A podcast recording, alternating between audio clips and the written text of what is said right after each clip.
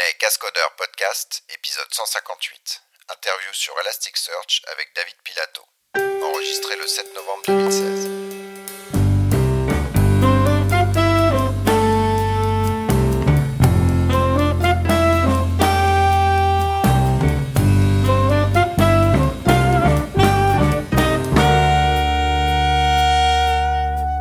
Comme vous allez pouvoir l'entendre, euh, l'enregistrement a eu lieu dans un environnement un petit peu hostile. Donc vous allez avoir un peu de mal à écouter ça dans un environnement bruyant comme le métro. Euh, mais le contenu est intéressant, donc on l'a gardé. Voilà, bonne écoute. Bonjour et bienvenue au Cascodeur. C'est un épisode où on va discuter d'Elasticsearch avec David, Bonjour, qui est notre interviewé. interviewé d'aujourd'hui. interviewé d'aujourd'hui. Alors qui tu es? Eh ben David, tu viens de le dire. Enfin, Ouais. tu veux plus de détails, c'est ça. Plus de détails. Donc je m'appelle David Pilato et je suis développeur et évangéliste aussi chez Elastic, euh, qui est le nom de la société derrière Elasticsearch, depuis euh, bientôt 4 ans en fait. Ouais. Avant ça, j'ai travaillé euh, pendant 8 ans pour euh, la douane française et euh, c'est là en fait que j'ai découvert Elasticsearch. Je suis tombé fou amoureux de ce projet, donc Ouais. le jour où la société a été créée, je me suis dit ah faut absolument que je rejoigne euh, cette équipe. Euh, en plus, c'est des fous furieux, ils sont vraiment très très bons là-bas. Donc je me suis dit tiens je vais rejoindre cette boîte et donc voilà depuis 4 ans maintenant je développe sur Elasticsearch, en particulier sur les plugins. Et, euh, et puis euh, à mes heures perdues, c'est-à-dire euh, 50% de mon temps, je suis évangéliste. Ouais, tu perds beaucoup d'heures. ça doit être ça. Non, j'aime bien euh, aller euh, partager cette passion avec les autres. En fait. Donc, euh, on, est à- à- on est dans les coulisses de Devox euh, Belgique, donc il y aura peut-être un peu de bruit, euh, en tout cas plus que d'habitude, donc euh. Ouais. Par exemple, là, ils sont en train de tester le robot Nao derrière nous, donc si vous entendez des trucs bizarres. Ils essayent de lui normal. parler, euh, je sais pas dans quelle langue Ouais, on sait qu'ils répondent. Alors, euh, Elasticsearch, euh, c'est quoi en deux minutes? Deux minutes. Alors Elasticsearch est un moteur de recherche euh, full REST, euh, orienté JSON. Donc en gros, tu euh, vas envoyer des documents que tu souhaites indexer dans ce moteur de recherche. Donc c'est un moteur de recherche. Euh, Elasticsearch va indexer chacun des champs du document en question et va ensuite te permettre de- d'exécuter des recherches toujours via une API euh, REST JSON qui va te permettre de, bah, de trouver les résultats que tu cherches en bénéficiant des performances et des fonctionnalités d'un vrai moteur de recherche.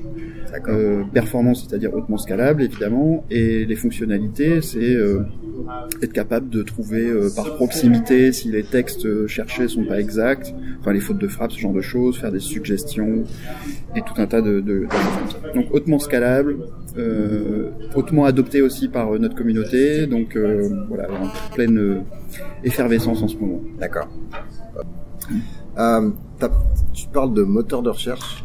Qu'est-ce que ça veut dire en fait? Ah, c'est une bonne question ça. Alors qu'est-ce qu'un moteur de recherche?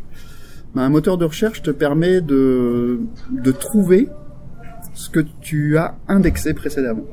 D'accord. Donc euh, il faut que Pas tu... comme un chercheur en France. Donc qu'est-ce que tu voulais dire par euh, c'est c'est quoi un chercheur en Ah, France Il y a des chercheurs qui cherchent et il y a des chercheurs qui trouvent. Ah ok. Donc un chercheur qui cherche et un chercheur qui trouve. Ouais, notre but c'est de faire en sorte que les gens arrivent à trouver l'information euh, qu'ils souhaitent.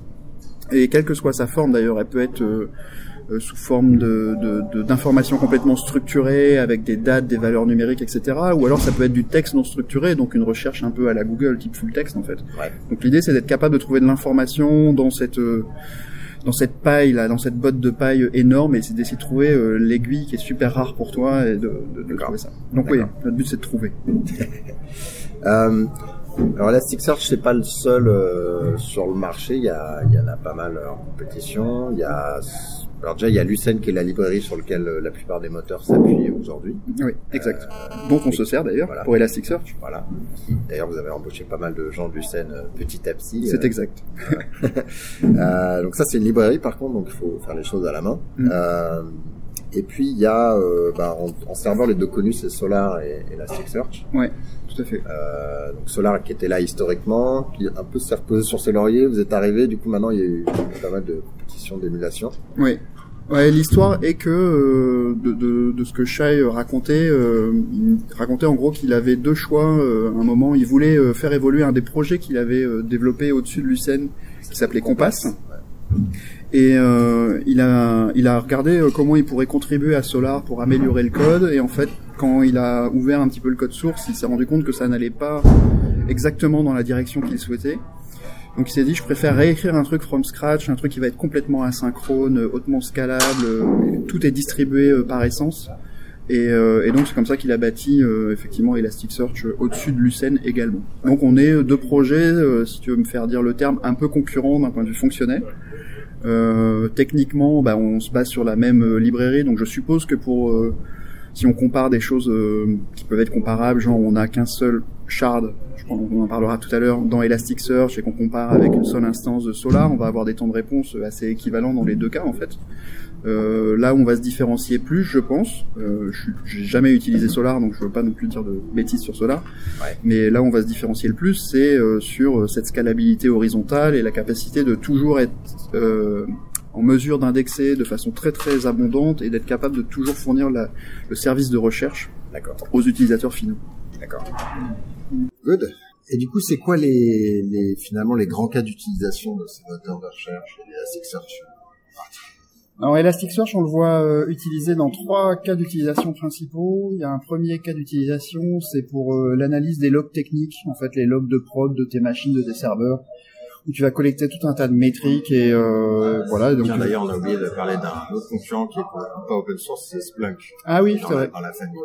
Effectivement, euh, on voit beaucoup Splunk là où on est introduit sur dans des entreprises en fait. Donc oui, vraisemblablement Splunk ça doit être un concurrent mais en fait pour nous on n'a pas vrai, on, on, regarde pas vraiment euh, les concurrents. Je pense qu'on est concurrent pour eux parce qu'on est le nouveau venu et puis on doit vraiment un petit peu les embêter je pense. Mais euh, mais on n'essaye pas trop de se de, de, se comparer. En fait nous on suit notre roadmap qui est propre. On essaye d'être assez disruptif dans le secteur. Allez, ça va bien? Voilà, donc on va faire une pause sur l'interview.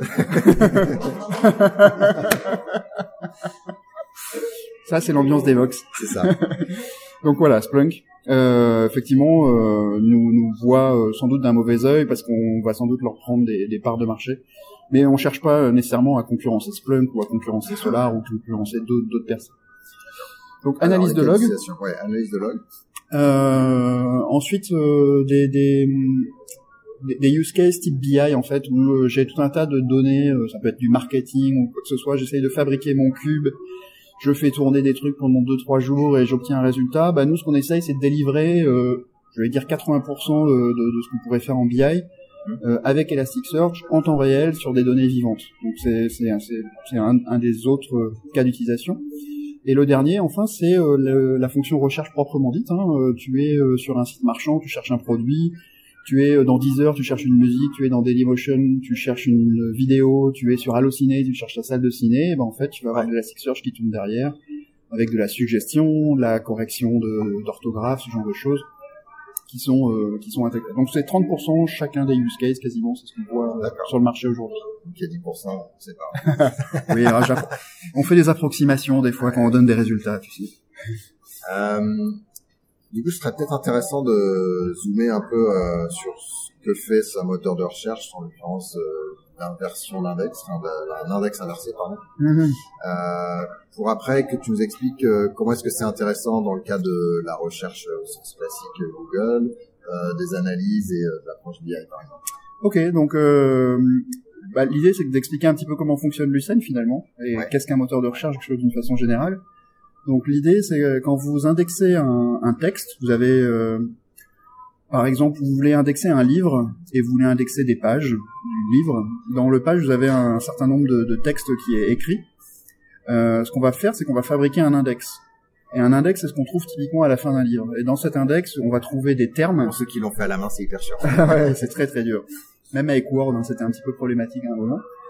Donc on va trouver à la fin de cet index euh, des termes avec des identifiants d'objets dans lesquels on a trouvé ces termes. Si on a indexé des pages, on va retrouver à la fin du livre des numéros de pages, vraisemblablement. Mais si tu te mets dans le monde euh, Elasticsearch et le monde objet, comme, comme j'ai dit tout à l'heure, tu envoies des documents à Elasticsearch, ces documents ont des ID, ben en gros ce que tu vas récupérer euh, en sortie, c'est dans quel document, dans quel objet j'ai trouvé euh, le terme que je cherche.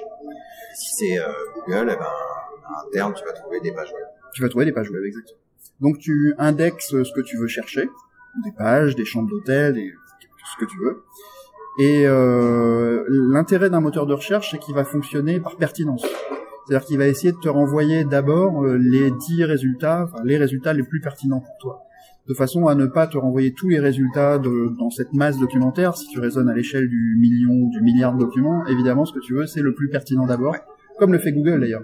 Tu vas jamais sur juste les. avant ça, il y a un autre point important, c'est que quand on dans une base de données, on dit j'indexe telle colonne, en fait, ça indexe la, la valeur telle quelle. Mm. Euh, et donc, si cette valeur c'est genre tout le texte dans ma page, quand je vais vouloir chercher un mot précis dans cette page-là, ça va pas bien marcher.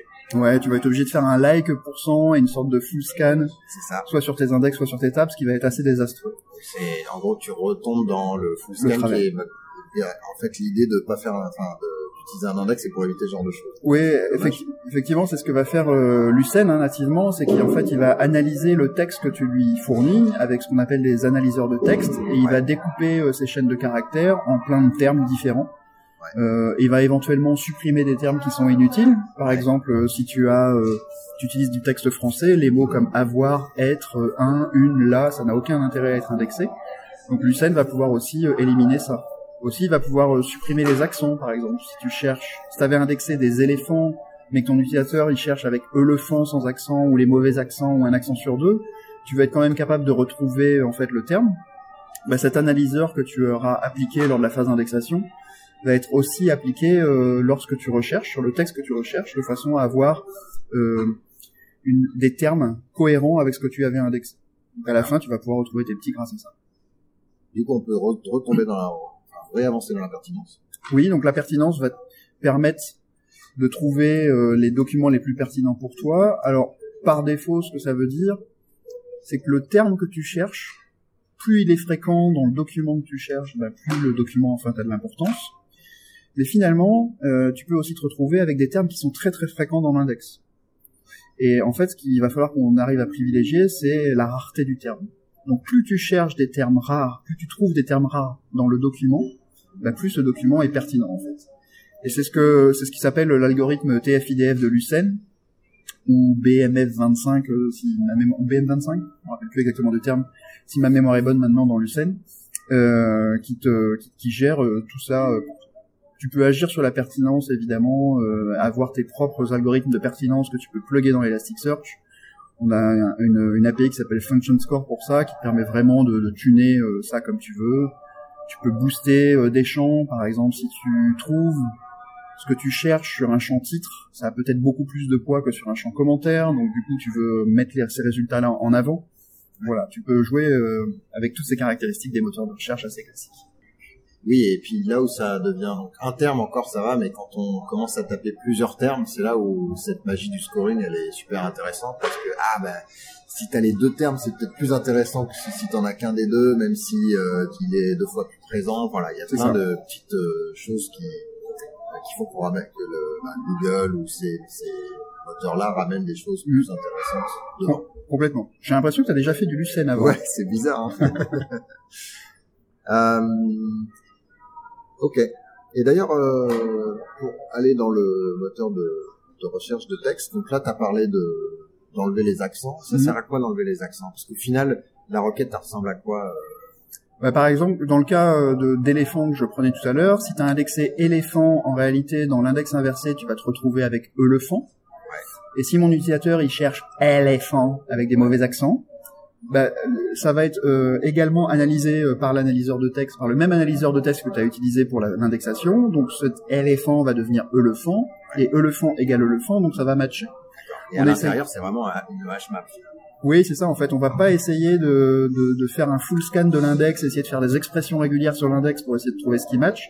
Le but du moteur de recherche, c'est d'être super rapide, donc d'aller directement à l'information. Une des autres caractéristiques du moteur de recherche dont j'ai pas parlé euh, tout à l'heure, c'est que quand il crée un index, c'est comme dans, dans la vraie vie, dans un livre, l'index est trié. Oui. Et du coup, l'ordinateur, il va beaucoup plus vite à accéder à une information qui est triée. Et dans le cas de l'EFAN, il sait tout de suite aller vers E, EL, ELE et trouver le terme qui correspond. Ça, c'est super important pour nous. Ça coûte beaucoup à l'écriture Oui. pour être très rapide à la lecture. Exactement. Donc ça coûte cher entre guillemets euh, pour la phase d'analyse de texte, bien que tout ça soit super optimisé. Ça coûte potentiellement plus cher en espace disque. Dans certains cas, ça peut coûter un peu plus cher. Quand tu fais ce qu'on appelle des, des n-grammes, par exemple, ou euh, à partir d'un token qui est généré, tu veux fabriquer des sous-tokens, faire... On va en parler juste après. Alors, attends, bah, d'ailleurs, non. Je vais... Alors, et si éléphant, j'ai créé avec un F Alors, si éléphant, tu l'écris avec un F, tu peux, euh, t'as plusieurs stratégies pour ça. Tu peux dire d'abord, Tu tapes l'utilisateur. tu dis corrige tes fautes de frappe, c'est pas bon. En fait, euh, le... c'est marrant parce qu'il y a, il y a deux sources d'erreur. Il y a le texte original, Ouais, il y a la personne qui est en train de taper euh, le texte. ouais, exactement. Alors, comment catcher euh, ces cas-là? Euh, le, D'abord, le- le- la, la chose simple que tu peux faire, c'est utiliser une fonctionnalité qu'on a qui s'appelle les fuzzy query, query, qui permet Vas-y, ouais. fuzzy query qui te permettent de merci pour mon accent anglais. Qui te permettent de faire des recherches un peu floues euh, où il peut te manquer euh, un, une lettre ou une lettre peut être incorrecte tu peux avoir deux lettres incorrectes euh, entre dans ton mot par exemple. Donc ça Lucene gère ça complètement nativement. Euh, et une autre stratégie c'est au moment de l'indexation de dire que plutôt que d'indexer euh, ton terme en entier tu vas indexer des sous-termes. Donc éléphant par exemple, je vais l'indexer en tant que EL, ELE, ELEP, ELEPH, etc. voire LEP, EPH, etc., etc. Ce qu'on appelle les n-grammes ou les edge n-grammes. Et lors de la phase de recherche, tu vas pouvoir être capable de rechercher dans ces sous-structures. Alors ça a un impact évidemment, c'est que ça coûte plus cher en espace disque, puisque tu vas consommer beaucoup plus euh, d'espace disque. Ça coûte plus cher aussi en temps d'indexation, puisqu'il a fallu que tu, découpes ton texte comme ça. Euh, mais ça va être assez efficient. Alors l'idée, c'est de coupler cette recherche sur des n-grammes avec une recherche, je dirais, euh, classique, normale. Et si tu trouves ce que tu cherches avec la recherche exacte, tu vas à ce moment-là booster davantage le résultat que si tu as trouvé avec des n-grammes. De toute façon, toujours à jouer sur cette pertinence. Et ces n-grammes, ça va servir juste un peu de catch-up en disant, bon, bah, j'ai pas réussi à trouver le terme exact avec E, L, E, F. Sauf dans Winnie l'ourson, c'était indexé Winnie l'ourson, mais c'est autre chose. Et donc, du coup, je vais quand même retrouver, euh, voilà, euh, arriver à trouver quelques petites choses euh, qui peuvent être intéressantes. Et donc, euh, c'est vraiment là la magie, c'est que des, moteurs d'index inversé, c'est qu'on prend un mot, on, le transforme. Alors peut-être qu'on enlève les accents, peut-être qu'on fait des n-grammes, et il y a peut-être qu'on fait des approximations phonétiques. En fait, il y y a plein de stratégies. Et à partir de là, c'est là toute la, la magie qu'on peut avoir tout en, en appliquant le même algorithme entre Mm. la recherche et le... Tout à fait. Tu peux utiliser même des synonymes et en utilisant des synonymes, ça devient super puissant parce que si tu décides que euh, quand je cherche un éléphant, je veux chercher tous les animaux, bah tu mets un synonyme éléphant égale animal et à l'indexation, il va indexer les deux éventuellement. Donc euh, si tu cherches après euh, léopard, léopard devient aussi animal et donc je veux aussi trouver des animaux. Donc voilà, tu, tout ça est vraiment euh, très puissant dans la, la, la gestion des, des langages Il y a deux trucs que je voulais rajouter. Donc Fuzzy, en fait, s'appuie sur la, ce qu'on appelle la distance d'édition euh, d'un texte, la distance de Levenstein. Ça calcule effectivement le, le nombre de permutations nécessaires pour arriver. Du coup, on dit, bah voilà, j'ac- j'accepte jusqu'à trois permutations.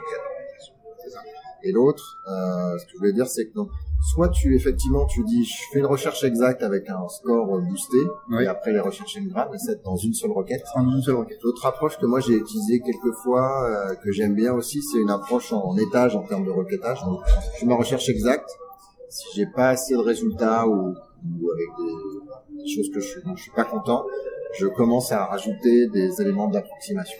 Donc tu relances une deuxième recherche, une- Vu que la requête ça coûte Ça coûte quelques peu, millisecondes. Ouais. voilà, par rapport à euh, voilà, Mm. le système global, c'est une approche que je trouve intéressante. Je pense que c'est une bonne approche, notamment quand tu vas constater des problèmes de performance. Effectivement, quand tu as des requêtes qui sont très très compliquées, peut-être qu'il faut d'abord passer par un, un premier niveau et s'il te donne des résultats euh, comme tu le souhaites, effectivement, ne pas aller euh, plus loin dans les détails. Pourquoi pas Sans la performance, t'as aussi le, la pollution, parce qu'effectivement, ton n-gramme, eh ben, il- par définition, il va il va ramener plus de mots que ce que ferait, euh, Ouais. ferait ton approche. Ouais, c'est clair.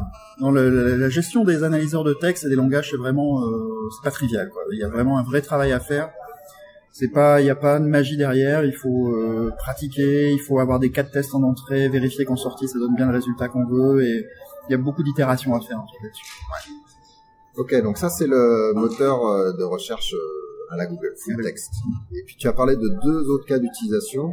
L'analyse de log. Ouais, analyse de log. Alors, comment ça se passe par rapport à ce, ça s'appuie aussi sur cet index inversé, là, dont tu m'as parlé? Alors ça s'appuie sur deux choses, euh, donc l'index inversé pour faire de la recherche encore une fois full text, et puis ce qu'on appelle euh, les doc values, qui est en gros une représentation orientée colonne, comme on la pourrait la retrouver dans Cassandra en fait, euh, des données euh, type numérique ou voire des données de type texte mais non analysées. Donc par exemple, je prends un nom de ville, euh, j'ai Rochefort-sur-Mer et Boulogne-sur-Mer, ben, je vais garder la chaîne de caractères intacte plutôt que de la découper en sous-token. Majuscule, faute, la totale. Toute la totale. Éventuellement, tu pourrais passer quelques petits, euh, ce qu'on appelle token filters dessus, mais bon, juste pour essayer de, de, Ah, bah, de, de- ouais, de tout mettre conforme, ce qui serait une bonne pratique. Si tu peux pas le faire dans Elasticsearch, faut le faire en amont d'Elasticsearch, en tout cas avant d'indexer dans Elasticsearch. Bref, l'idée c'est de d'avoir cette vue orientée colonne qui va te permettre d'être super efficient pour faire ensuite des calculs. Et tu peux faire ça sur des valeurs numériques, tu peux faire ça sur des coordonnées géographiques latitude longitude qu'on gère aussi dans Elasticsearch, parce qu'on est capable de faire des recherches par proximité géographique. Euh, et donc sur des dates aussi, sur ce genre de données, ce qui va te permettre de dire ensuite euh, trouve-moi euh, tout dans mes logs euh, tous ceux qui contiennent euh, security error et euh, donne-moi la répartition de ces messages de log euh, par jour, par exemple, sur le dernier mois. Et ça va te donner à la fois le, la puissance du moteur de recherche full text, error, euh, security error, et euh, ce, ce calcul de ce qu'on appelle les agrégations sur un champ date pour se fabriquer un histogramme de date euh, pour te répartir tes, tes résultats dans le temps. D'accord. Et dans le cas euh, de la BI, là, dont tu parlais, c'est un peu le même principe. Le même principe, on va se servir abondamment de ces euh, agrégations euh, pour dire, euh, bah, trouve-moi la répartition, par exemple, de mes, je vais dire, de mes clients, répartis-les moi, moi par proximité géographique autour de mon agence, ce que j'ai envie de développer, par exemple. Donne-moi le nombre de clients que j'ai dans un rayon de 5 km, 10 km, 20 km. Et la puissance des agrégations, c'est qu'on peut faire des agrégations d'agrégations. Donc tu vas dire pour chaque bucket que je viens de trouver, donc dans mon rayon de 5 km, le premier, je veux que tu me calcules la répartition homme-femme. Pareil pour de 5 à 10 km, puis pour de 10 à 50 km. Et puis pour chaque homme-femme, je veux avoir l'âge moyen des enfants, par exemple. Si tu as ces données-là dans ton document euh, Elasticsearch, à ce moment-là, tu vas être capable de faire cette agrégation euh, en, sous forme d'arbre, finalement, euh, en temps réel. Il n'y a pas de structure à calculer plus que l'index inversé, plus ces fameux dog values. C'est les dog values qui font ça, en fait, pour toi, euh, naturellement. Euh, ouais, ouais, on s'occupe de toute la tuyauterie derrière. Il n'y a pas à préparer euh, quelque chose de, particulier. Il n'y a pas à lancer un batch qui va te calculer ça euh, pendant la nuit et trouver tes résultats le lendemain. C'est vraiment, tu, tu interroges Elasticsearch. C'est vraiment ce qu'on veut faire. hein. Les gens interrogent Elasticsearch quand ils en ont besoin, euh, avec leurs besoins métiers euh, du moment, sans avoir à trop à se poser de questions.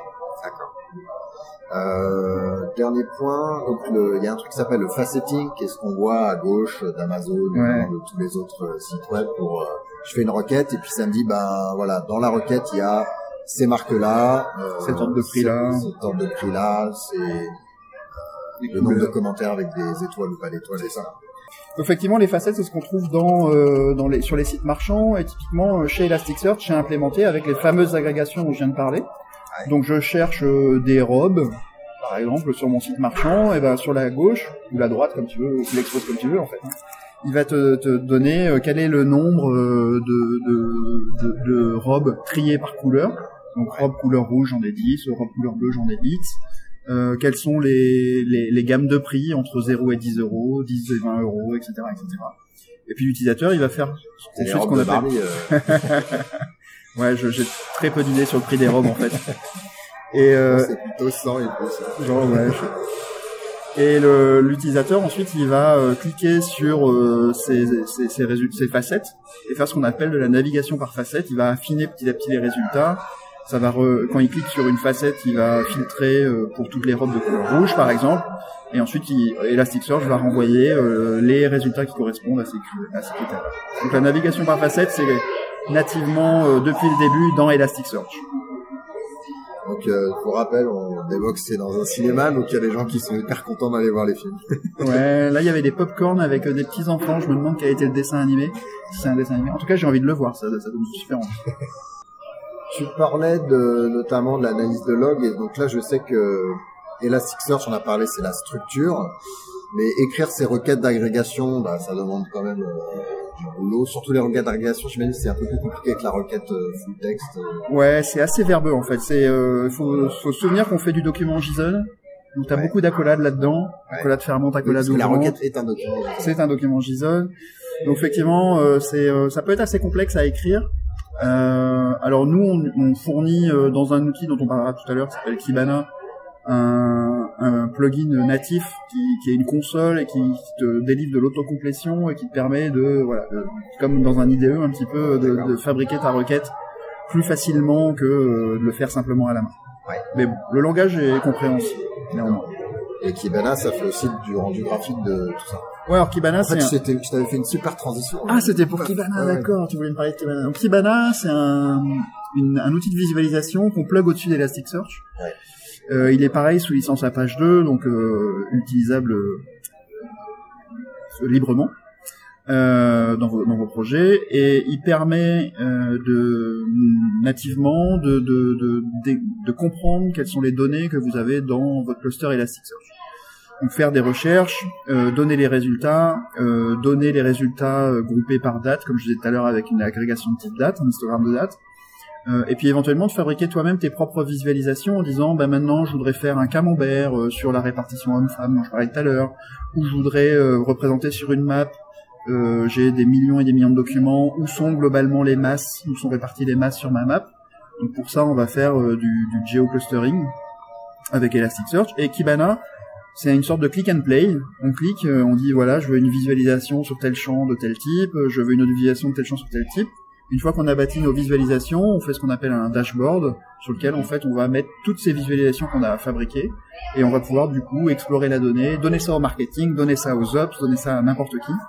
Euh, et ça va nous permettre de comprendre ce qu'on a sous la main, euh, faire de la navigation par facette, euh, etc., etc. Ça, c'est ce que t'avais fait aux douanes, non C'est pas ça?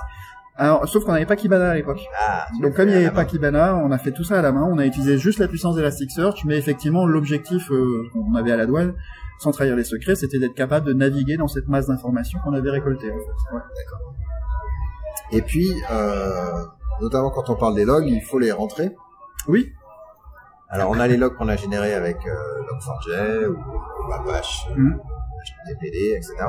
Et ils ont tous un peu des formats un peu différents. Il y en a peut-être un qui n'a pas été euh, en UTF, euh, en- ouais, pardon, en UTC, l'autre qui est en... C'est ça, les dates sont pas les mêmes. Il y a le changement de d'horaire hiver-été, tout ça. Comment on fait? Ouais. Euh, alors, déjà, effectivement, c'est la, la, la bonne question sous-jacente, c'est euh, Elasticsearch ne fonctionne que si tu lui as envoyé de la donnée. Elasticsearch ne va pas capturer de la donnée dans un autre système. Donc, il faut lui pousser de la donnée. Donc, pour pousser de la donnée, bah, soit tu le fais à la main, tu fais du bon code source à la main si tu veux, soit tu utilises des ETL, et parmi ces ETL, il y en a un qui s'appelle Logstash, qu'on édite chez Elastic, qui pareil en licence Apache 2, euh, et qui te permet de parser des, données qui viennent de différentes entrées. Ça peut être des logs, ça peut être du contenu de Twitter, ça peut être d'une base JDB, en JDBC, enfin ça peut être vraiment beaucoup beaucoup de choses. Éventuellement de les transformer à la volée. Si on reprend le cas des logs, j'ai une ligne de log qui n'est pas structurée, mais je veux la transformer en passant des expressions régulières avec ça. Je vais utiliser ce qu'on appelle un grog filter sur euh, le- dans Logstash que je vais définir. Alors c'est des fichiers de conf, hein. là il n'y a pas d'interface pour l'instant euh, là-dessus, il faut, faut faire des fichiers de conf. Et euh, je veux réconcilier les dates, donc je vais utiliser un date filter pour ça. Je veux enrichir, euh, j'ai une adresse IP, je veux connaître les coordonnées géographiques, latitude, longitude de, de la personne qui correspond à cette adresse IP. Je vais utiliser un filtre pour ça. Et Logstash va prendre cette donnée en entrée, va passer ses filtres et va ensuite envoyer vers Elasticsearch. Éventuellement, va pouvoir envoyer vers autre chose qui va être euh, euh, MongoDB, S3, si tu veux archiver, n'importe plein de sorties différentes. Donc c'est un ETL qui en gros fait du streaming depuis une source, transforme à la volée et charge vers une destination. D'accord. C'est ce qu'on sait. Euh, On en a un autre hein, d'ailleurs dans la galaxie. Ouais. qui s'appelle Bits. Ouais. Euh, Bits, c'est un petit peu la partie agent. Euh, Logstash c'est écrit en, en Ruby, euh, ça tourne en JRuby, donc dans une JVM. Du coup, ça alourdit un petit peu la machine sur laquelle tu fais euh, éventuellement la collecte. Donc l'idée, c'est si tu veux pas ralentir ton serveur euh, Apache, tu mets euh, ce qu'on appelle des bits chez nous. Donc FileBit, par exemple, va lire euh, tes fichiers de log et va BEAT. BEAT. Ouais, bits, c'est pour ça que je mets toujours un S pour pas qu'il y ait de confusion en fait. Euh, et donc il va streamer euh, le contenu vers une instance Logstash que tu auras mis ailleurs qui, elle, va faire l'enrichissement éventuellement et envoyer vers Elasticsearch. Donc on trouve souvent ce couple-là, des agents qui s'appellent bits, on envoie vers Logstash ou on envoie directement vers Elasticsearch et Elasticsearch fait euh, le boulot d'indexation. Et Kibana pour visualiser. Alors euh, là aussi il y a des concurrents. Hein. Euh, on va pas les détailler, mais il y a Grafana qui fait un peu ce que qui était un fork de Kibana, qui les deux ont évolué. euh, Ouais, qui travaille euh, sur Graphite, je pense, hein, c'est ça? Je, je connais très peu en fait Grafana, donc euh, et après il y a Fluentd au niveau l'équivalent de Mm. Logstash, etc., etc. ouais, c'est pour tout ce qui est euh, la gestion des time series en fait. Finalement, euh, il y a d'autres outils que euh, que ce qu'on fait nous.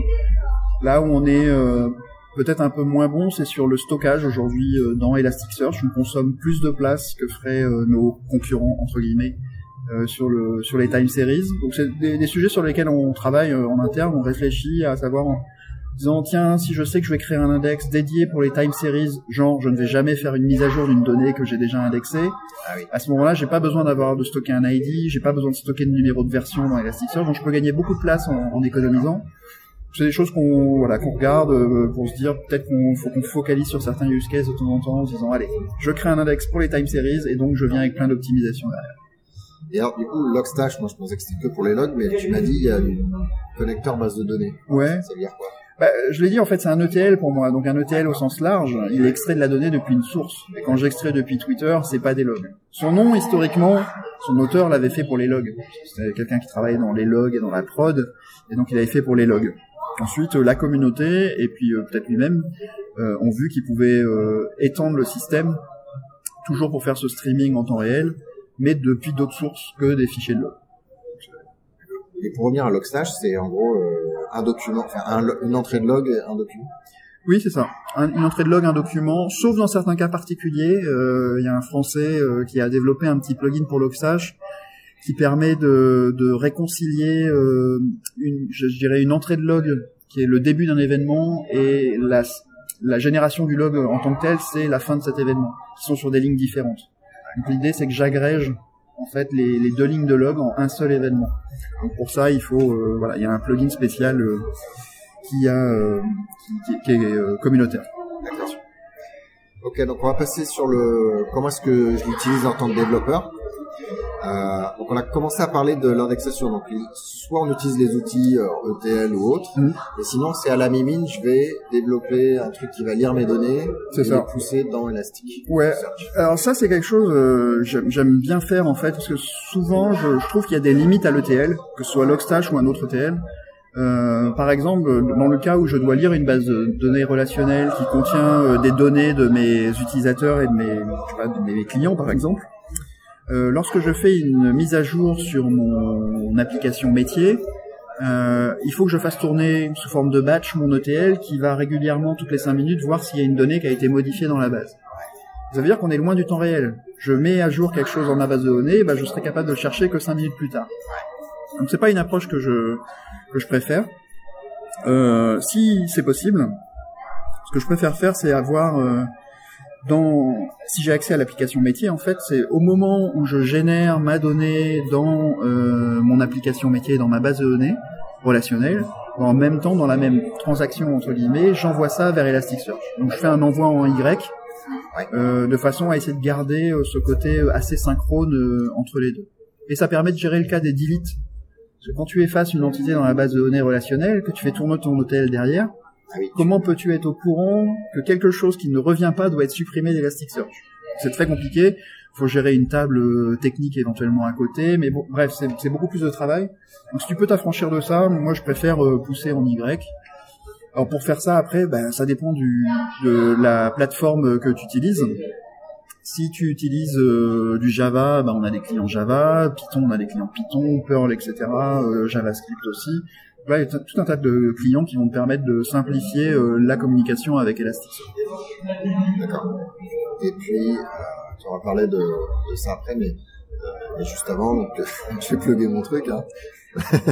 Euh, et donc, si on a des- une application Hibernate qui est l'entrée et la sortie par laquelle on fait les modifications de la base de données, Ouais.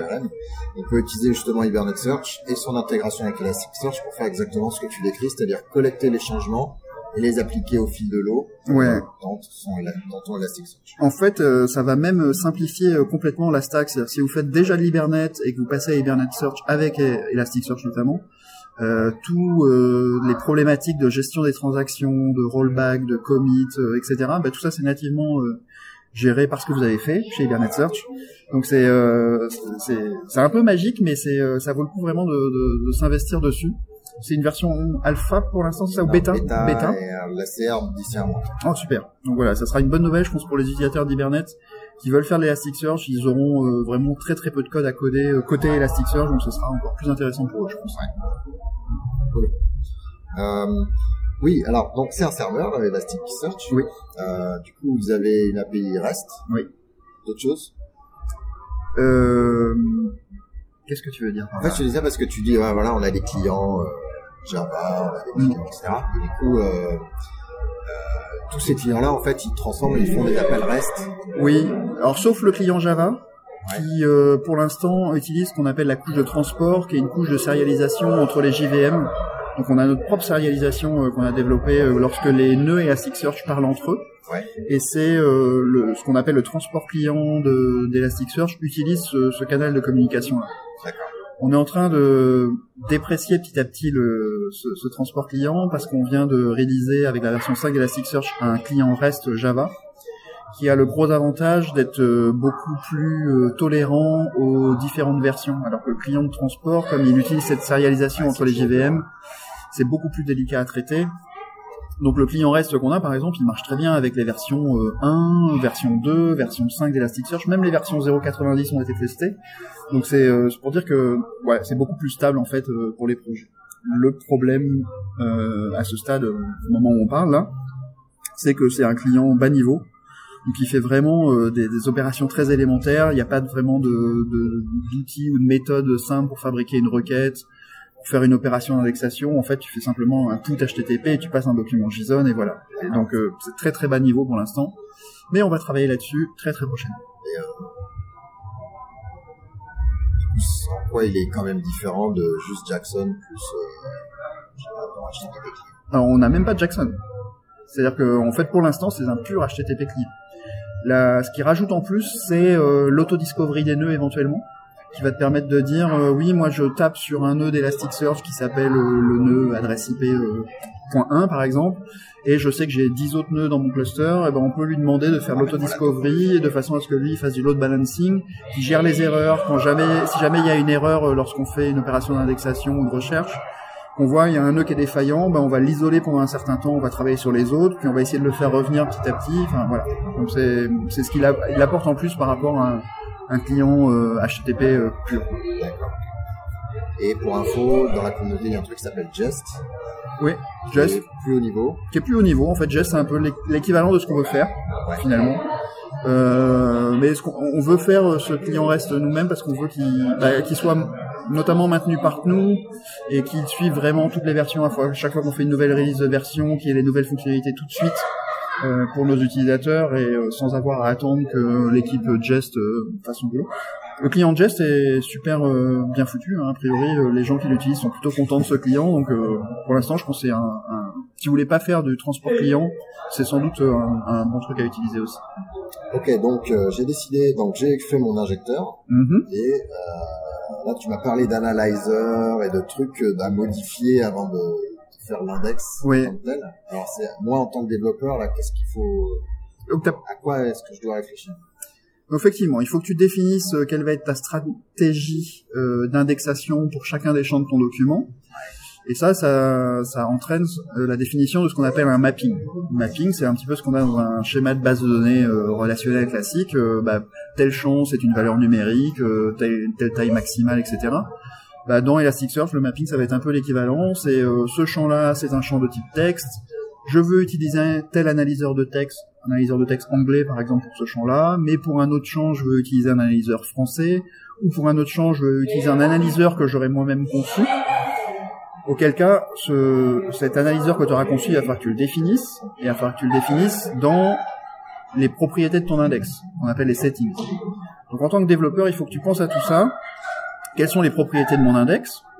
Euh, Ça peut être des propriétés d'ailleurs euh, très très euh, techniques, au sens sur combien de shards, comment je veux partitionner mon index. Parce qu'Elasticsearch par défaut partitionne un index en 5 shards, 5 partitions. Chaque petite partition, c'est une instance de Lucene, et c'est comme ça qu'on fait la distribution de Lucene de façon horizontale, c'est qu'on partitionne l'index. Euh, donc combien de shards tu veux, combien de fois tu veux répliquer chaque shard dans le cluster? Par défaut, nous on va dire par défaut, euh, qu'on veut répliquer une fois chaque dans le cluster de façon à avoir une copie. Si jamais j'ai un nœud qui disparaît, je peux toujours continuer à fonctionner parce que j'ai j'ai une autre copie euh, quelque part, une copie qui est assez synchrone hein, d'ailleurs, euh, qui et d'ailleurs va être utilisée.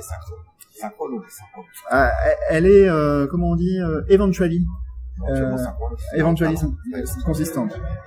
C'est pas éventuellement, mais elle sera synchrone à un moment. Elle sera cohérente à un moment. Alors, comme euh, ça tourne sur des machines différentes, euh, il y a des opérations euh, qui, euh, qui s'app- qui s'appellent les refresh dans le qui permettent de mettre à disposition ce que tu viens d'indexer pour la recherche. Comme ces opérations sont pas euh, synchrones au niveau du temps sur deux nœuds différents, bah, il peut y arriver qu'il y ait quelques millisecondes d'écart.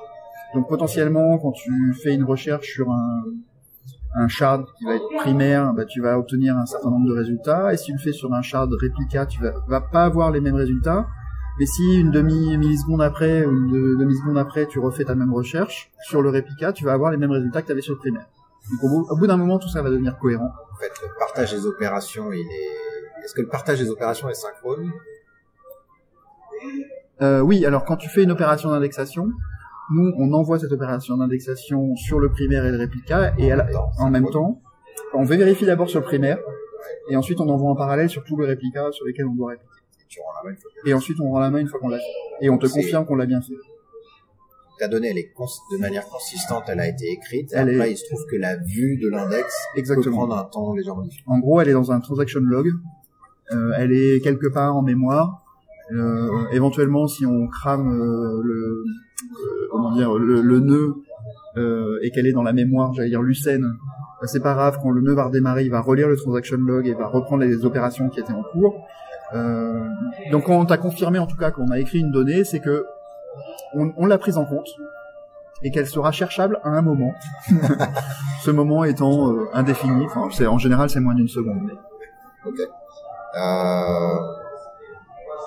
En général, c'est moins d'une seconde parce que vous avez quand même un temps de De des. Voilà. On a un temps de refresh euh, que de, de Lucene qui, qui est seté par défaut à une seconde. Donc on accumule les opérations et toutes les secondes en Qui est gros. important pour la scalabilité du système Ouais. parce que Lucene, il est pas très fort à mettre à jour au fil de l'eau. C'est ça, on pourrait pas mettre en temps réel euh, en permanence euh, toutes les données. faut savoir que Lucene il écrit euh, ce qu'on appelle des segments et ces segments ce sont des fichiers immutables. Et donc immuable, immutable, immutable en anglais c'est ça? Et immuable en français. Ok, immuable. Euh, et donc euh, il va falloir que je rentre ça dans mon vocabulaire maintenant. ça fait le mec qui se la pète parce qu'il parle trop anglais, mais en fait pas du tout. J'ai un très très mauvais niveau en anglais, mais bon, qu'importe. Euh, et donc plutôt que d'écrire en gros, euh, enfin plein plein plein de segments, on essaye de les cumuler finalement petit à petit. Euh, et l'idée c'est d'éviter de, de, de générer trop d'IO sur le disque, parce que Lucene va faire des opérations un tâche de fond, qui vont consister à agréger plusieurs segments entre eux pour fabriquer des plus gros fichiers, toujours immuables. Euh, mais ça, ça nécessite de relire le disque, de réécrire sur le disque, de relire le disque, de réécrire sur le disque sans arrêt. Donc si on faisait ça pour chacune, chacun des documents, bah, ça serait juste, euh, ah, voilà, impossible. Absolument pas faire ça. Pour info, c'est des stru- c'est euh, une structure qui s'appelle sous le nom générique de LSM, Log Structure Merge. C'est l'approche qui est utilisée. Ok. Euh,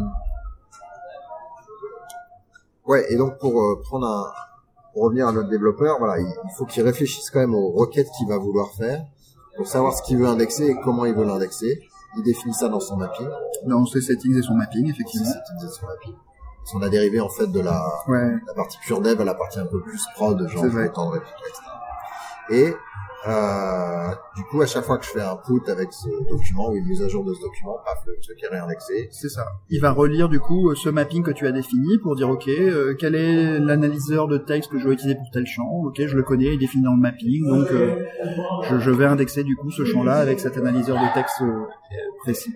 D'accord. Tu n'es pas obligé de définir d'ailleurs tous les champs hein, de ton mapping. Elasticsearch est capable de s'auto-adapter, euh, c'est-à-dire que quand tu- il n'a pas connaissance d'un champ, bah, il va appliquer un mapping par défaut pour ce champ. Soit il va essayer de déterminer quelle est la nature du champ. S'il reconnaît une date, par exemple, il va dire ah c'est peut-être une date, donc je vais essayer de l'indexer comme, comme une date. Ce qui peut poser des problèmes hein, d'ailleurs. Si au 12 champ d'a- 2016, Voilà. 2016, entre les Anglais et les Français, c'est ça et puis après en fait si c'était pas vraiment un champ date mais par erreur c'est un cas qui m'est vraiment arrivé en douane hein. j'avais un, un, un agent qui avait saisi dans un champ référence quelque chose qui ressemblait à une date au début. Donc le premier document que j'indexe, euh, Elasticsearch m'a dit ah c'est une date, très bien. Et puis l'agent suivant qui avait saisi euh, un numéro de dossier où il avait écrit euh, Toto 2410 par exemple, qui n'est plus une date, Elasticsearch essaye de l'insérer comme une date et ça pète évidemment puisque je peux pas euh, rentrer Toto 2410 comme étant une date. La moralité, c'est quand vous connaissez vos types de données, mettez-les Ouais. en. Forcer les Ah, mappings c'est un petit peu mieux. Bon, alors, du coup, euh, j'ai tout indexé, c'est super. Je vais faire des requêtes. Bah pareil, euh, tu, si t'aimes le JSON et les accolades ouvrantes et fermantes, euh, tu vas écrire ta, ta requête. Ouais. Donc il y a un, un DSL qui est euh, qui est assez simple. Alors la, la première option c'est de passer un, un Et paramètre, qui n'est pas du zone pour le coup, qui est vraiment... euh, un query DSL si c'est Ah un parle JSON. de pardon. DSL c'est un, une description de notre langage de query.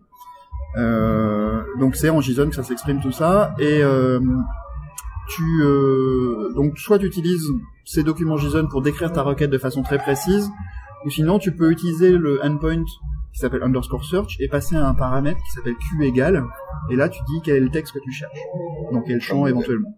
Comme Google. Un peu plus que Google. un petit peu plus. Je veux dire le champ, tu peux dire le champ éventuellement, champ, deux points, la valeur, que tu cherches, etc. Tu peux faire ce qu'on appelle des range euh, euh, query dedans, donc où tu vas pouvoir dire je cherche dans tel champ entre 2016 et 2017 par exemple si c'est un champ date ou sur des valeurs euh, comme ça numériques ou date. Euh, et avec ton query, plus et des moins. tu peux mettre des plus et des moins pour forcer. Je veux obligatoirement que ce champ-là, enfin ce résultat-là soit soit dans mon document et je ne veux pas que tel champ soit. Ça, c'est ce qu'on appelle euh, l'utilisation du query string. Je suis pas super fan parce que c'est trop, euh, ça, met trop de d'informations à connaître pour l'utilisateur, je trouve. L'utilisateur, il faut qu'il écrive des trucs plus, machin. Enfin, il a un langage précis à écrire. Ouais, je suis, en fait, c'est marrant parce que c'est, c'est pas populaire comme vue. mais Je Mm. suis d'accord avec toi. Et euh, moi, c'est un truc dans, donc dans Hibernate Search, on a cette version objet de ce DSL. Ouais. Donc il a, il parle de propriété, et puis après on fait la magie pour transformer ça en, en accès en Et notamment, euh, on n'a pas de l'équivalent du query euh, string, Ouais. euh, parce que voilà, tu cherches quoi, quel champ, avec quel boost, pas boost, tu mélanges un peu tout. Ouais. Et du coup, je suis pas un grand fan. Je préfère que l'utilisateur file une chaîne de caractères à la personne. Mm. Peut-être qu'il faudra l'aider à avoir un, un analyzer pour découper les choses. Et après, c'est à lui de décider, bah, ok, je vais booster avec tel champ, ou ensuite je vais mettre un peu de tel autre champ, mais Mm. pas, pas beaucoup, etc. Ouais, je pense qu'il faut vraiment que arriver à se centrer sur le fonctionnel et qui est l'utilisateur. Ouais. Si l'utilisateur est une assistante de direction, elle va pas faire des plus champs de points euh, valeur. Elle va chercher un truc. Par contre, si c'est l'expert du back-office euh, qui est là depuis euh, 20 ans, euh, Lui, éventuellement. pouvoir lui apprendre parce qu'il veut des trucs super puissants. Et Voilà. enfin, Donc lui, tu pourras lui mettre dans, dans les mains ces deux fonctionnalités. À la fois la recherche un peu euh, classique, où moi je vais essayer de, de trouver le, le, le meilleure organisation pour toi. En tant que développeur, j'aurais codé avec mon query DSL exactement, je veux chercher dans tel champ avec tel boost, tel analyseur, etc., etc. Et j'en ai plein. Je fais des, des critères de type euh, booléen, par exemple, avec des clauses must, must not, should. Donc ça doit obligatoirement matcher, ou ça ne doit pas matcher, ou ce serait bien si ça matchait. Donc, ce serait bien, c'est quelque chose que en SQL on, on a du mal à écrire évidemment. Hein. Euh, ça va juste, ce serait bien en c'est gros. pas like. Ouais, c'est pas like, c'est c'est chacune des clauses que tu vas mettre dans tes clauses de type should euh, va être va contribuer au score de, per- de pertinence. Et si tu rajoutes des ce serait bien qui match, et ben du coup ton document va être plus pertinent sans rendre obligatoire ces critères. C'est super important de faire ça. Et ça, ça donne, je trouve, pour l'utilisateur final, en tout cas, une meilleure, euh, ouais, une- un meilleur usage. Donc, si tu veux C'est faire ça, c'est bien. parce que 90% des gens vont regarder que les 10 premiers résultats. Oui, c'est ça. Si votre moteur est fait correctement, C'est ça. Ouais, j'ai souvent cette question des fois dans, sur Elasticsearch. J'ai dit euh, ah oui, euh, je peux pas aller euh, par défaut au-delà du 10 millième résultat. Nous, on a bloqué à euh, Euh, ça peut se changer, mais par défaut. ça peut changer, mais voilà, maximum c'est 10 000 par défaut. Euh, je réponds souvent, euh, mais sur Google, jamais je vais à la centième page de résultat pour essayer de trouver un résultat qui est moins pertinent pour moi. Généralement, je m'arrête à la première, voire deuxième page, mais jamais je vais au-delà. Sinon, il faut que je réaffine ma requête, il y a quelque chose qui va pas, ou la façon dont j'ai implémenté la recherche en tant que développeur est pas bonne pour mon utilisateur. Je me pose plutôt ces questions. Et du coup, quand vous faites du time series ou des agrégations, euh, elle saute cette limite Euh, ce que cette limite est uniquement sur le nombre de résultats que tu vas ramener. Quand tu calcules une agrégation, elle, elle se fait sur tout le résultat Sur le set. serveur. elle se fait sur le serveur, côté serveur, et elle se fait sur tout le réseau du set. Et là, ça peut être sur des milliards de documents, ça n'a aucune importance. C'est Elasticsearch qui va faire ce, ce, ce calcul. Côté serveur. Euh, désolé, là c'est la pause, donc il y a un peu plus de bruit, on va essayer de parler un peu plus fort. Bon alors euh, j'ai fait ma requête et ça ramène pas ce que je veux quoi. Alors je sais pas si t'as fait du Lucene etc. Mais bon ça c'est le truc classique. Ouais. On dit merde, ça ramène pas ce que je veux. Donc à l'époque il y avait un outil qui s'appelait Luc qui permettait de voir euh, la gueule de l'index en dessous et on se dit ah mais c'est parce que j'ai pas utilisé le même analyzer entre ma requête et mon, Mm. mon index ou voilà ou ça a pas fait euh, ça a pas transformé comme je pensais et Exactement. ma requête elle est pas bonne. Ouais. Donc comment faire avec Elasticsearch, c'est ta question en fait. hein. Voilà. Alors, tu as plusieurs possibilités. Euh, la première chose, c'est d'utiliser l'API qui s'appelle underscore analyze, qui te permet de comprendre euh, ce que va faire Elasticsearch quand il va indexer le texte que tu indexes. Donc, il va te donner en sortie tous les tokens qu'il va indexer avec les positions, les offsets et compagnie. Et c'est en gros, c'est ce que tu vas retrouver dans ton index. Généralement, ça, ça te sauve euh, beaucoup de choses. Ça te Ouais. permet de comprendre. Euh, moi, typiquement, quand j'étais en douane, j'avais un cas euh, d'utilisation où j'indexais euh, un avion et je trouvais les résultats que je cherchais. Et dès que j'indexais des avions, je n'avais plus aucun résultat. Et en utilisant l'API Analyze, euh, j'ai compris qu'effectivement, avion au pluriel ne, ne sortait rien du tout. Pourquoi? Parce que j'utilisais un analyseur français. Et avion au pluriel, c'est aussi nous avions du verbe avoir, qui est un stop word, qui était filtré, du coup il n'était pas indexé. Donc en, en utilisant l'API Analyze, ça vous permet de comprendre exactement bah, ce, qui va, ce que Elasticsearch va produire dans l'index. D'ailleurs, tu sais s'il y a des analyzers euh, qui sont contextuels Parce qu'à un moment, tu disais avoir, ça sert à rien, mais un avoir, c'est important quand même. Alors, parce que pour gérer ce type de cas dans Elasticsearch, le mieux c'est d'indexer le même champ avec différentes stratégies. Et pour ça, on a une fonction qui s'appelle, qui s'appelait historiquement le multifields, qui s'appelle fields maintenant tout simplement. Euh, où en gros pour le même champ en entrée, on, on dit qu'on va l'indexer avec du texte, un analyseur classique, ou avec du texte sans analyseur du tout, etc., etc. Et donc quand ça marche pas un, t'essayes l'autre, euh, etc. Il y a un très bon article de blog euh, qui a été euh, écrit par un, quelqu'un qui nous écoute sans doute, Luciane, euh, sur euh, le site elastic.co, qui décrit euh, comment euh, faire euh, un analyseur pour soi, enfin pour ré- résoudre ce problème-là. C'est écrit en français. Donc, je vous conseille d'aller lire cet article de blog, il est très bien foutu. Et il y en aura d'autres en plus à venir. Et pour info, bah, c'est pareil sur euh, Internet Search, pareil, on permet de créer plusieurs champs d'indexation par propriété pour résoudre exactement ce problème. Ouais, c'est super ça. Donc euh, ça c'est une, une des solutions, utiliser l'API Analyze. Tu as une autre solution qui a utilisé un plugin euh, fait par la communauté qui s'appelle Skywalker. D'accord Skywalker, euh, je pense, c'est en référence au nom Luke. Ouais. D'accord Et qui en gros permet d'avoir la même fonctionnalité que Luc, euh, mais sur tes index distribués euh, d'Elasticsearch. Alors je ne sais plus si ce plugin est maintenu.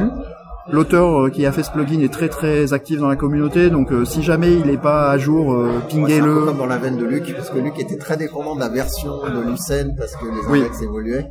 Ouais, c'est pareil. Coup, euh, on savait jamais si c'était trop supporté ou pas, mais bon, ça, ça passait. Ouais, donc voilà, donc il y a éventuellement ça que vous pouvez utiliser pour comprendre. Est-ce que vous avez un explain au niveau de la requête? Genre, ah bah, je fais une requête, euh, bah, on parle du ngram. Je fais une requête sur tel champ, qui est un champ qui a été marqué en ngram, et au final, euh, ça va peut-être vous surprendre, mais la requête, du coup, elle a euh, tous ces, mettons que ce soit des trigrammes, tous ces morceaux de 3 qui sont agrégés en euh, food, euh, etc. Mhm.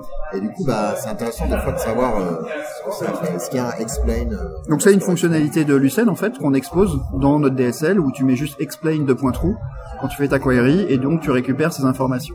À ne pas faire en prod systématiquement sur toutes les requêtes parce que ça coûte beaucoup beaucoup de temps à exécuter ça. Dans la même veine, on a une, une nouvelle euh, fonctionnalité qui s'appelle, enfin nouvelle, assez ancienne maintenant, et qui s'appelle Profile. Où pareil, tu fais Profile de point true et on va te dire où on a perdu du temps dans la requête. Donc il va te permettre de voir maintenant, enfin faire du debugging plutôt d'un point de vue performance en fait. Ça, ça peut être intéressant. exemple, si on fait, on ne trie pas par pertinence, mais par autre chose, et que finalement ça prend de mémoire ou de temps. De euh, temps, on va ouais. On va te voir où tu as consommé le temps, exactement. ouais. Ok, euh, bah, je pense que du coup on a couvert comment essayer d'améliorer aussi les pertes de mes requêtes. Exactement, exactement. Profile permet de gérer ça, ouais. Ouais. Euh, ça marche aussi sur les agrégations, parce que les agrégations sont des requêtes ou pas Alors, euh, Profile marche sur les agrégations depuis la version 5 de mémoire, donc seulement depuis Elasticsearch 5. Jusqu'à présent, c'était pas supporté, ça marchait que pour la partie query de mémoire. hein, je veux pas dire de bêtises, mais euh, c'est sur euh, sur les agrégations en version 5. euh, tu sais si ça veut dire que vous avez prof- il y a un profile au niveau du scène et un profile au niveau Elasticsearch Oui, c'est ça en fait. On a de, de mémoire la façon dont c'est codé, c'est qu'il y a une sorte de wrapper des queries euh, euh, Lucene quand tu fais du profile, plus notre propre couche d'agrégation qui elle-même va bénéficier de, de, de, de cette partie-là. Donc oui, euh, c'est- dans les deux. C'est à la fois un peu de Lucene avec un wrapper au-dessus des queries, plus euh, notre partie agrégation. Euh, on a déjà un petit peu parlé, on va peut-être euh, recondenser. Mm. Alors, j'ai un cluster, il y a des réplicas, il y a des shards d'index. euh, c'est quoi toutes ces notions Qu'est-ce qui est important Donc un cluster, c'est un ensemble de nœuds Elasticsearch. Un nœud Elasticsearch, finalement, c'est une instance d'Elasticsearch qui tourne. Donc c'est comme ça tourne dans une JVM, c'est une instance de JVM, c'est une machine virtuelle Java. Les nœuds euh, se connectent entre eux, se, découvrent et ensemble ils forment ce qu'on appelle un cluster. Dans ces clusters, ensuite, on va pouvoir créer des index et ces index vont être distribués sur l'ensemble des nœuds. Pour distribuer les index, en fait, on découpe l'index en, en partitions, en shards, et c'est ces shards qui vont être physiquement localisés sur certaines parties euh, du cluster. Donc tout ça, c'est assez transparent pour l'utilisateur. Alors pour les ops, ça a de l'importance. Pour le développeur, ça a moins d'importance. Lui, il dit juste qu'il écrit dans un index, qu'il va chercher ensuite dans un index, quelle que soit l'implémentation physique derrière, le fait qu'il y ait 5 shards, 10 shards, finalement, c'est pas son business. Il a juste à, à- à aller interroger. Donc nous, ce qu'on va faire côté Elasticsearch, quand tu fais une, une interrogation, une recherche sur un index qui a été découpé en 10 shards, ben en fait, on va envoyer la requête sur les 10 shards en parallèle. On va récupérer les 10 résultats sur le nœud coordinateur, celui sur lequel tu as envoyé la requête. Et lui va agréger tout ce résultat et va te renvoyer les 10 résultats les plus pertinents avec le résultat des agrégations, etc. Donc ça, on fait ça de façon transparente. euh, Plusieurs trucs là-dessus. Pourquoi je mets pas 5 milliards de shards Ah, tu pourrais, mais à ce moment-là, il te faudrait beaucoup, beaucoup de nœuds. Les nœuds peuvent pas avoir plus qu'un shard. Non, tu peux mettre plusieurs de shards par nœud, mais il y a des limites. Notamment, j'ai dit que chaque shard, c'est une instance de Lucene. Chaque instance de Lucene, elle vient avec un overhead en termes de euh, file system euh, descripteur. Voilà, euh, de la mémoire que ça va utiliser. euh, donc, tu peux pas avoir un nombre infini de shards par nœud. Alors, suivant ton cas d'utilisation, si tu as des shards qui sont un peu froids, par exemple, tu fais le cas des logs, il y a des shards que tu vas très peu requêter parce que c'est les logs du mois dernier, par exemple. Ceux-là, tu vas moins les requêter, donc tu peux du coup mettre plus de shards sur ta machine. Euh, si tu as des, des, des, des shards qui sont vraiment très très actifs et vraiment vraiment utilisés euh, de façon très importante, tu vas avoir intérêt à limiter le nombre de shards du coup euh, sur ton sur ton cluster, sur ton pardon sur ton nœud. Euh, une règle du doigt mouillé comme on dit est de dire euh, je mets en gros le, un nombre de shards équivalent par machine et équivalent au nombre de cœurs que j'ai sur la machine. C'est à peu près une règle du doigt mouillé pour des, des choses très actives. C'est-à-dire que si j'ai plusieurs index, euh, faut que je fasse attention à ça. Ouais, bah, tout ça, ça se calcule et si tu poses la question sur la mailing list en disant euh, voilà, je veux indexer un catalogue marchand, euh, j'ai euh, un million de produits, euh, combien il me faut de machines On va toujours te répondre ça dépend. Ça sera la réponse éternelle et immuable qu'on va te donner. C'est vraiment ça dépend et euh, il faut faire des tests en fait. C'est assez empirique. On a des abacs nous euh, pour les cas très connus du style les cas des logs où on a beaucoup d'expérience dessus. Mais euh, ça dépend de l'analyseur, ça dépend vraiment de, la façon dont, tu fais tes, tes requêtes sur l'index. Donc il faut tester, il faut voir combien un seul shard est capable de gérer de documents, combien euh, de, de shards tu es capable de mettre sur une seule machine physique. Donc tu fais ça sur des machines cibles de prod évidemment. Et puis après, bah, quand tu combien de réplicas tu veux également. Et une fois que tu as toutes ces, ces informations-là, bah, tu fais une sorte de règle de 3 et ça va te donner le nombre de machines qu'il te faut pour gérer euh, ton index final. Donc il faut tester. Comme pour l'analyseur, faut tester. Ok, donc euh, là, je pense que du point de vue du développeur, on a couvert le cycle. Ouais. Euh, tu as parlé de la petite console qui est dans Kibana là, que je t'ai vu utiliser. Donc non seulement il y a le, la UI, etc., mais il y a une partie console où on entre les puts et les get qu'on veut faire et ça la- ça l'exécute en live. C'est pas mal utile. Exactement. Et ça s'appelle console d'ailleurs. Avec un K. Non. Console. console. Euh, bon, alors euh, les devs ils sont contents et les ops? Ah, les ops, ils sont aussi euh, super contents en fait. On voit souvent d'ailleurs euh, Elasticsearch arriver dans les entreprises par les ops.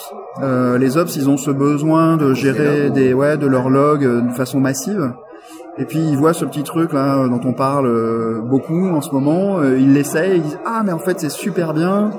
Il commence à mettre quelques données dedans, quelques logs, et puis après il se dit tiens il faut qu'on scale, et puis ah bah, comment on fait pour scaler? Bah je démarre des nouveaux nœuds, et ah bah tiens c'est marrant ça s'est fait automatiquement, et voilà ils arrivent à absorber de plus en plus de charges avec ça euh, sans problème. Et du coup ça les rend contents, et ce qui est bien c'est que ça rassure euh, du coup, euh, les, les, équipes qui veulent mettre en place un projet Elasticsearch pour d'autres besoins que les hubs, euh, comme les hubs sont déjà contents et satisfaits, ils disent ah ben nous on sait gérer. Ça donc permet de, voilà, de s'entraîner à peu de frais parce que si tu perds tes logs, en tout cas au début, ouais, c'est ça. Ouais. Ah ouais, ils avaient rien avant. Donc, euh... D'accord. Et donc pour ouais pour scaler, euh, tu parlais de tout automatique, mais est-ce que c'est vrai ou quand même on dit voilà cet index il est sur X nœuds, là je vais faire plus de réplicas ou je sais pas quoi, il y a des donc il y a du, il y a un peu de tuning à faire en fait. D'une manière générale, pour scaler, c'est automatique. Donc tu démarres des nouveaux nœuds et Elasticsearch va re-répartir l'ensemble des shards automatiquement. Si tu fais rien d'autre. Après, tu peux dédier des, des nœuds euh, en disant tiens j'ai certains nœuds qui vont être de type chaud et des nœuds plus froids. Euh, par exemple, je fais toujours le cas des logs et j'ai des données euh, temporelles. Euh, J'indexe mes logs de la journée. Ces opérations d'indexation, c'est des choses qui doivent être faites très rapidement, donc je vais plutôt mettre des disques SSD. Les logs de la journée, c'est souvent ceux que je vais requêter dans 90% du temps, donc je vais mettre plus de RAM parce qu'ils vont être très sollicités. Et puis à, l'inverse, j'ai des nœuds plus froids, c'est les données d'hier ou de la semaine dernière par exemple. Et ça, ça peut se faire par simple requête HTTP que tu donnes, tu envoies sur le cluster et tu dis je veux que tu me réalloues euh, mon index euh, plus vieux sur des nœuds froids, en fait, typés froids. Donc c'est des opérations que les ops peuvent, faire, ça se fait dynamiquement, à chaud, euh, c'est voilà, pas un souci pour ça. Donc tu, d'une manière générale, tu n'as pas grand chose à faire, sauf si tu veux vraiment le faire. D'accord. Alors il y a une catégorie autre. c'est pour tes questions autres. Voilà. Euh, Bon, déjà, la V5 est sortie, et puis c'est une énorme version majeure, parce qu'on passe de la 2 à la 5. Alors. Ouais, ouais, on a rajouté beaucoup de choses, du coup. voilà. Alors, on peut se poser la question de pourquoi, euh, déjà, on a appelé ça la V5, c'est que, en fait, euh, on essaye maintenant de, de livrer une stack euh, cohérente, c'est-à-dire que ce soit Logstash, Kibana, Beats, Elasticsearch et d'autres produits, euh, on essaye qu'ils aient un numéro de version cohérent. Donc maintenant qu'on fait une release, c'est qu'on release la stack élastique d'une manière générale. Comme Kibana était déjà en version 4, bah, la dernière, la version future majeure de Kibana c'est la version 5. Donc on a aligné tous les produits, euh, Bits qui est passé de la version 1 à la version 5, euh, Logstash qui est passé de la version 2 à la version 5 et Elasticsearch pareil version 2 à version 5. C'était quoi le truc qui était en 4 Kibana ah, Kibana. qui était en version 4. Donc c'est pour ça euh, qu'on a fait ça, ouais. Donc on a sorti cette version-là il y a quelques semaines. Et, euh, et puis euh, bah, on voit beaucoup d'engouement d'ailleurs. Donc quelques petites euh, difficultés pour les utilisateurs, notamment on a euh, amélioré considérablement la résilience et la sécurité, et ce qui nous a imposé de mettre en place des contrôles qui fait que quand tu démarres ton nœud, si tes settings sont incohérents ou euh, il y a des settings que tu n'as pas mis alors que tu veux tourner dans un contexte de production, ben on va t'empêcher de démarrer Elasticsearch de façon à t'éviter t'éviter pardon de, de, perdre des données dans deux mois et après euh, râler après euh, l'équipe élastique parce que tu auras perdu des données pareilles. Donc on a ces bootstrap checks qu'on appelle, qui embêtent un petit peu les utilisateurs, mais euh, bah, c'est pour leur bien-être par la suite. Quoi. Les ops par contre, eux, vont être contents pour le coup encore qu'on ait obligé ça. Ok. Euh, Qu'est-ce qu'il y a d'autre dans la V5 Donc dans la V5, on a côté Elasticsearch notamment, on a considérablement amélioré les les performances d'indexation, on profite d'une nouvelle structure de données de Lucene 6 euh, qui nous permet d'avoir, de, euh, je dirais, de stocker moins de données, d'indexer plus vite et de rechercher de façon plus rapide. Donc euh, voilà, on gagne sur tous les plans grâce à cette, nouvelle structure de données Lucene. On a une nouvelle fonctionnalité qui s'appelle IngestNode. Euh, IngestNode permet de, de, modifier des documents avant de les indexer euh, concrètement dans Elasticsearch. Euh, c'est un petit peu la partie filtre de Logstash euh, dont j'ai parlé tout à l'heure. Donc euh, en gros, je veux juste faire un tail-f d'un fichier de log et j'ai pas envie pour ça de mettre en place une structure avec du Logstash. Bah, je peux directement streamer avec FileBit mon contenu, mon fichier de log vers Elasticsearch. Elasticsearch va faire cet enrichissement dont j'ai parlé tout à l'heure. analyse d'expression par expression régulière euh, réconciliation des dates, euh, de filtre JYP par exemple, et, euh, et du coup va ensuite indexer le document euh, final dans Elasticsearch. Il y a plein de plugins possibles, il y a vraiment tout un tas de, de choses faisables avec InGestNote. Moi, c'est c'est vraiment une, quelque chose que j'adore, euh, InGestNote. J'ai commencé à d'ailleurs développer un petit plugin, euh, j'espère réaliser euh, prochainement en open source, qui, qui utilise Bano, la base d'adresse nationale.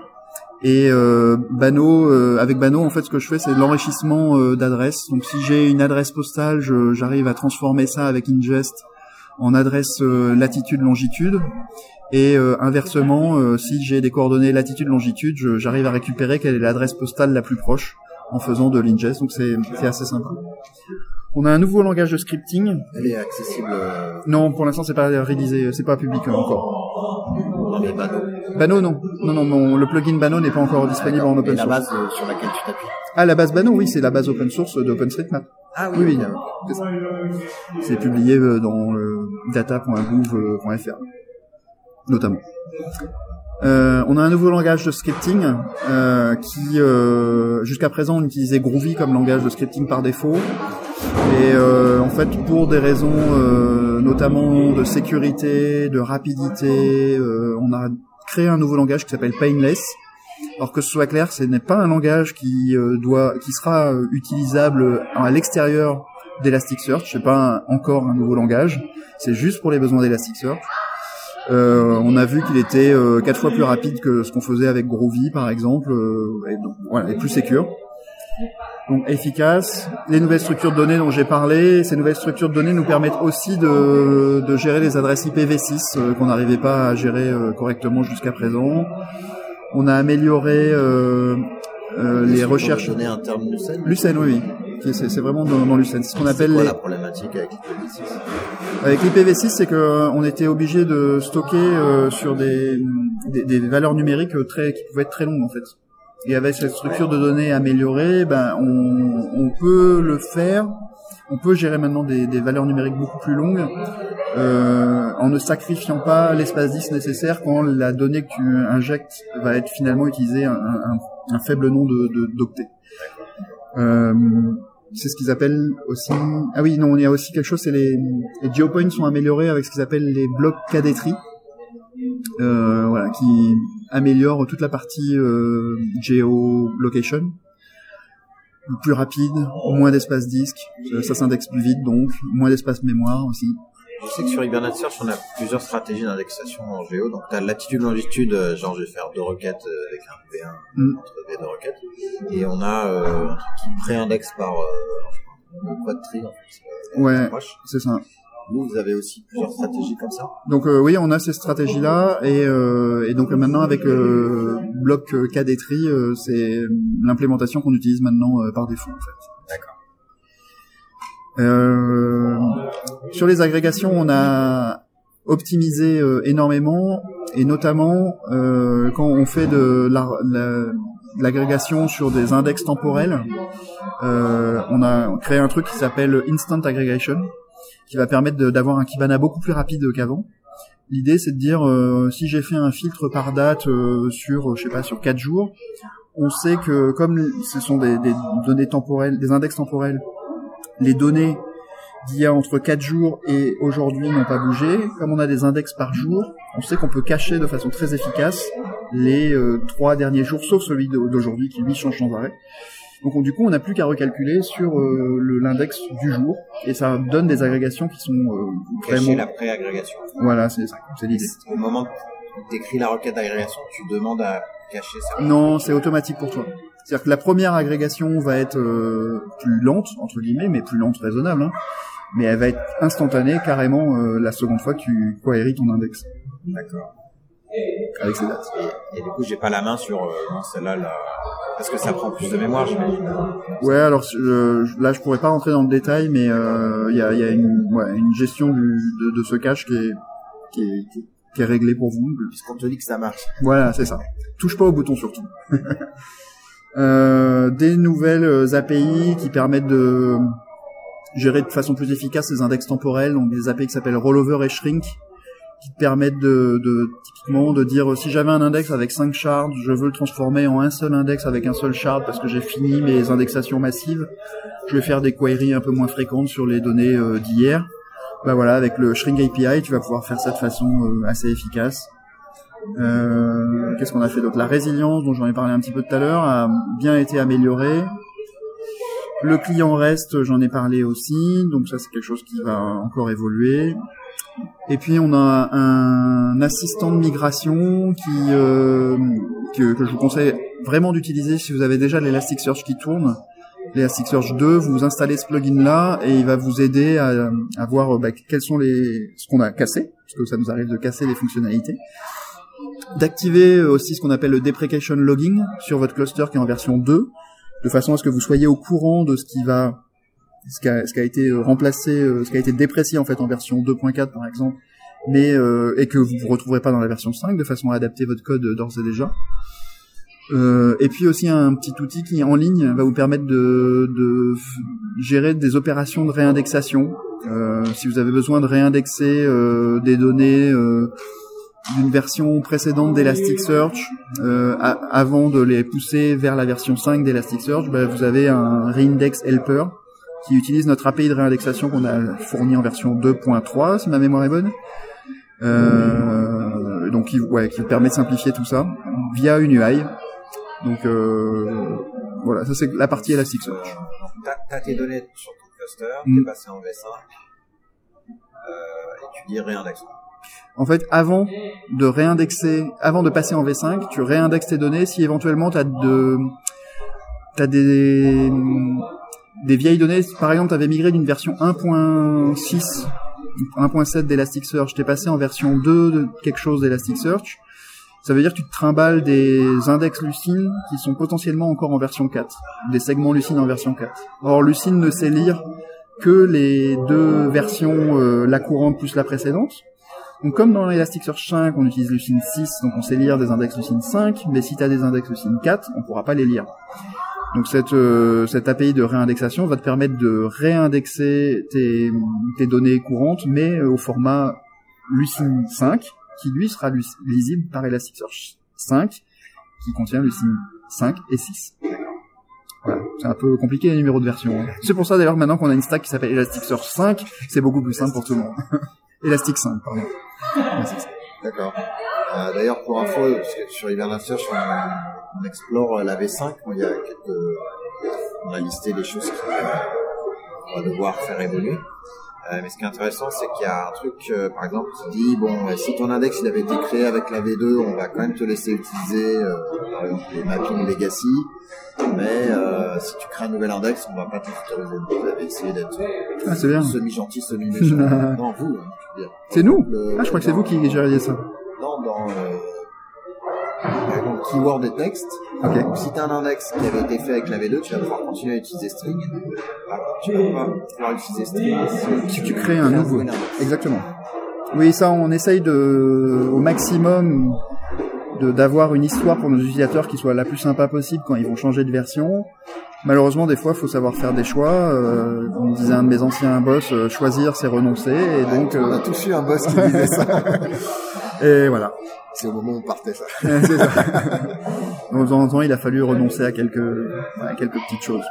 Et casser, casser potentiellement des choses. Donc, plugin de migration, regardez les logs, et ouais. euh, j'imagine que vous avez une page qui décrit euh, les choses que vous avez cassées. Oui, oui, il y a complètement ça. Euh, euh, où on explique tout ce qu'il faut euh, euh, vérifier. Le breaking change la version 5, il faut absolument le lire, lisez-le vraiment.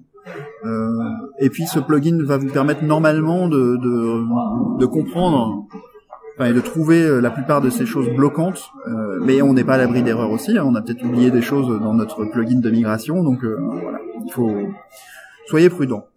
Il y a une fonctionnalité euh, donc Reindex API, moi que j'aime beaucoup, euh, et notamment dans la version 5 qui permet de faire ce qu'on appelle du reindex from remote. Et ça j'aime beaucoup parce que ça vous permet de créer un nouveau cluster en version 5 de créer votre index comme vous le voulez avec la version 5 et de relire un index existant qui, qui lui tournerait sur un autre cluster en version 2 et de réindexer ce contenu dans Elasticsearch. Et en utilisant ça avec ingest, si vous avez besoin de dénaturer des champs parce qu'ils ont un petit peu changé, bah, vous allez pouvoir voilà, relire ce qu'il y avait dans votre cluster de quelque chose, reconsommer tout ça dans un Elasticsearch 5 sans mettre à risque votre cluster de prod qui est en version 2, vous serez assuré que vous pourrez faire une transition beaucoup plus cool. D'accord, ça c'est ça. Euh, j'avais une petite question parce que tu parlais que tu, toi tu travailles plutôt sur les modules et les plugins. Enfin alors déjà c'est quoi le nom officiel? Module, plugin, c'est deux choses différentes. Alors module et plugin. Euh, jusqu'à présent on avait des plugins, donc ce sont des choses qu'on peut rajouter dans Elasticsearch et qu'on peut plugger pour ajouter de la fonctionnalité. Et en fait les modules existent aussi. Les modules ce sont des plugins mais qui sont pré-packagés dans la version. Donc c'est comme des plugins mais ils sont pré-embarqués. Euh, nous ça nous permet de bien isoler le code euh, et éventuellement un jour de dire bah tiens telle fonctionnalité on voit que finalement elle est pas très utilisée mais par quelques utilisateurs donc on va l'enlever en tant que module donc elle sera plus pré-embarquée mais les utilisateurs pourront toujours la retélécharger comme plugin et vice versa si on voit qu'il y a des plugins qui deviennent de plus en plus utilisés bah, on pourrait les embarquer nativement euh, dans la version euh, finale. Donc ils deviendraient des modules. Le code est le même mais c'est juste qu'ils sont vus différemment dans le projet. Euh, tu as des exemples de choses qu'on peut rajouter en termes de euh, Qu'est-ce qu'on a? Euh, Alors par exemple, moi, un, un des plugins que j'aime bien, qui est lié à Ingest, encore une fois, il s'appelle le Attachment Plugin. Euh, le Attachment, pardon, Ingest Plugin. Euh, le but de ce plugin, c'est d'utiliser la bibliothèque qui s'appelle Apache Tika, où en gros, tu vas envoyer un document, euh, dans ton document JSON, tu vas envoyer sous forme base64 le document binaire qui correspond à ton fichier euh, PDF, OpenOffice, Office, que sais-je encore. Alors c'est mon PDF, je le transforme en base 64, je le mets dans un JSON, mais après ça passe. ouais, c'est ça. Pour l'instant, on n'a pas encore un endpoint où tu pourrais envoyer directement un, contenu binaire. Ça serait un truc intéressant à faire. J'avoue que c'est un de mes rêves, mais on n'a pas ça pour l'instant. Euh, mais là, l'idée, donc, bon, pour l'instant, tu mets ouais, sous forme base 64 et Elasticsearch va utiliser Tika avec ce, ce, ce, ce, plugin ingest pour extraire les métadonnées et le texte qu'il y a dans ton document euh, OpenOffice ou que sais-je, et ensuite il va l'indexer euh, dans Elasticsearch. Donc ça te permet d'avoir une fonctionnalité un peu à la euh, Google Search Appliance, où t'imagines, je collecte des fichiers qu'il y a sur mon, disque dur et hop, je les envoie vers ce système-là pour être capable de faire du full text search sur mes documents mon disque. Ah, bah, ça aussi, euh, l'intégration, elle fait partie aussi du SED. Mm.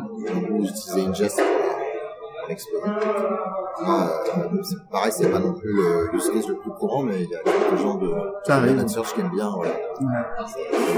Euh, quand ils font un pseudo CMS à la main, euh, avec quelques commentaires vers les fichiers, mais qui veulent pouvoir C'est ça.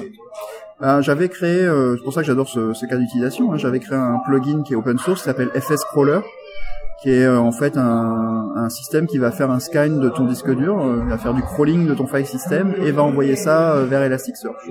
Donc pour l'instant, il n'y avait pas ingest, donc je faisais moi-même dans ce FS crawler l'extraction avec Tika. Il est possible que je dise, bah, dans les futures versions, finalement, ça va définir un pipeline ingest et c'est ingest qui le fera cette extraction directement. Pourquoi pas J'ai pas encore décidé.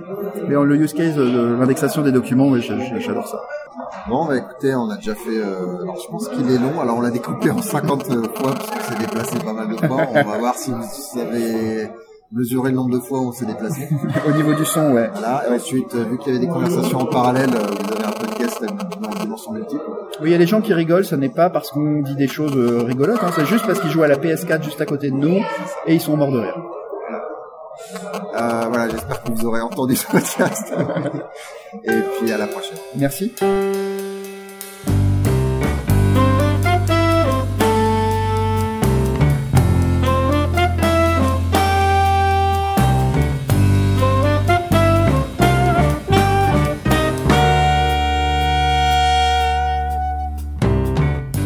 Thème musical est le thème numéro 3, gracieusement offert par podcastem.com. P-O-D-C-A-S-T-T-H-E-M-E-S.com. Le logo a été dessiné par Nicolas Martignol, alias le Touilleur Express. www.touilleur-express.fr